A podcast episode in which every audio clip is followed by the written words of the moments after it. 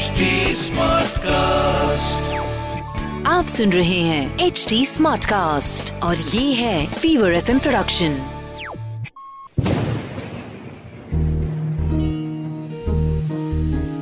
बूंदों से बातें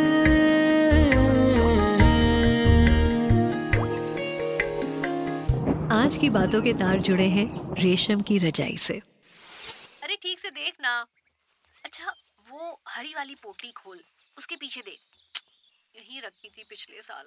अब नहीं मिली ना तो बाबूजी पूरे घर में हंगामा मचा देंगे। सर्दियाँ आते ही ना, सब कुछ बदलने सा लगता है। खुली हवा के घर में घुसने पर खिड़की और दरवाजे बैन लगा देते हैं। बंद कमरों से ज़्यादा वीकेंड्स पर रिश्ते छतों पर मूंगफली खाते दिखाई देते हैं। और चाय के पतीले दिन भर में कई बार आँच पर चढ़ाए जाते हैं। ऐसा ही कुछ सुचिता जी के घर में भी होना शुरू हो गया था। जिन्होंने अपने बड़े बेटे को आज अटरिया पे चढ़ाया था। अटरिया समझते हैं ना मिडिल क्लास फैमिलीज़ में अलमारी से ज़्यादा सामान जहाँ होता है ना, उस जगह का नाम है अटरिया। आधे घंटे तक एक एक पोटली खोलकर चेक कर ली। तब भी उन्हें बाबूजी, यानी उनके ससुर जी की रेशम वाली रजाई नहीं मिली। अब आप सोचेंगे कि एक रजाई के पीछे इतना टेंशन कीमती थी क्या? हाँ थी तो।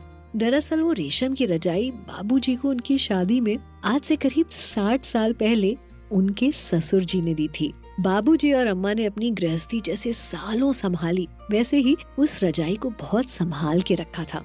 थोड़ी उधड़ गई थी, लेकिन सर्दियों में घर के सारे बड़े, छोटे बच्चे उस रजाई में घुसकर मूंगफलियाँ चबाते थे। अम्मा तो तीन साल पहले सब कुछ छोड़कर चली गई। लेकिन बाबूजी ने अम्मा से जुड़ी हर चीज़ संभाल के रखी थी आज तक। अम्मा का कोई सामान यहाँ से वहाँ भर होता था बाबूजी सबकी परेड निकाल देते थे। बहू? अरे बहू मिली क्या? अच्छा सुन छत पे डलवा दो।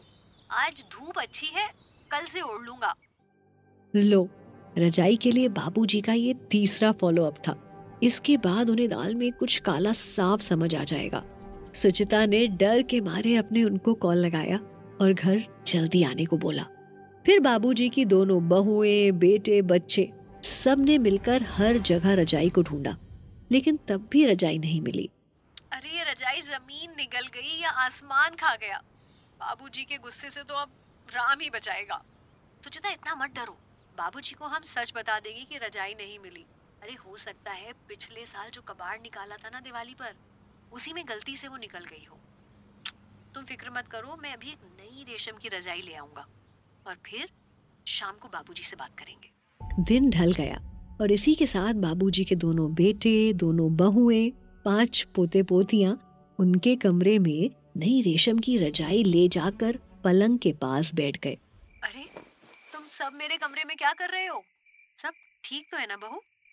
और ये रजाई? बाबूजी वो माफ़ कीजिएगा। आपकी रेशम वाली रजाई पिछले साल कबाड़ में निकल गई है इसीलिए नहीं लाए हैं। जो सबको डर था ना वैसा कुछ नहीं हुआ। नई रजाई देखकर बाबूजी ने किसी की परेड नहीं निकाली बल्कि मुस्कुराकर बोले अरे कोई बात नहीं उस रजाई की यादें मेरे परिवार से जुड़ी थी। आज तुम सब फिर एक साथ मेरे कमरे में तुम्हारी अम्मा के जाने के बाद आए हो। हम इसी नई रजाई के साथ नई यादें बना लेंगे। और फिर सबने नई रेशम की रजाई खोली और एक एक करके उसमें घुस गए। रात भी खूब ठहाके लगे और खूब मूंगफली चबाई गई। ये थी बूंदों से बातें conceptualise by Vijay written by Vartika mix by Ankit video produce by Gurpreet और आवाज़ मेरी, यानी पूजा की है। आपको ये कहानी कैसी लगी? हमें कमेंट करके बताइएगा। हमारे सोशल मीडिया हैंडल्स हैं एच डी और फीवर एफ़ एम ऑफिशियल हम फेसबुक इंस्टाग्राम ट्विटर यूट्यूब और क्लब हाउस पर भी मौजूद हैं।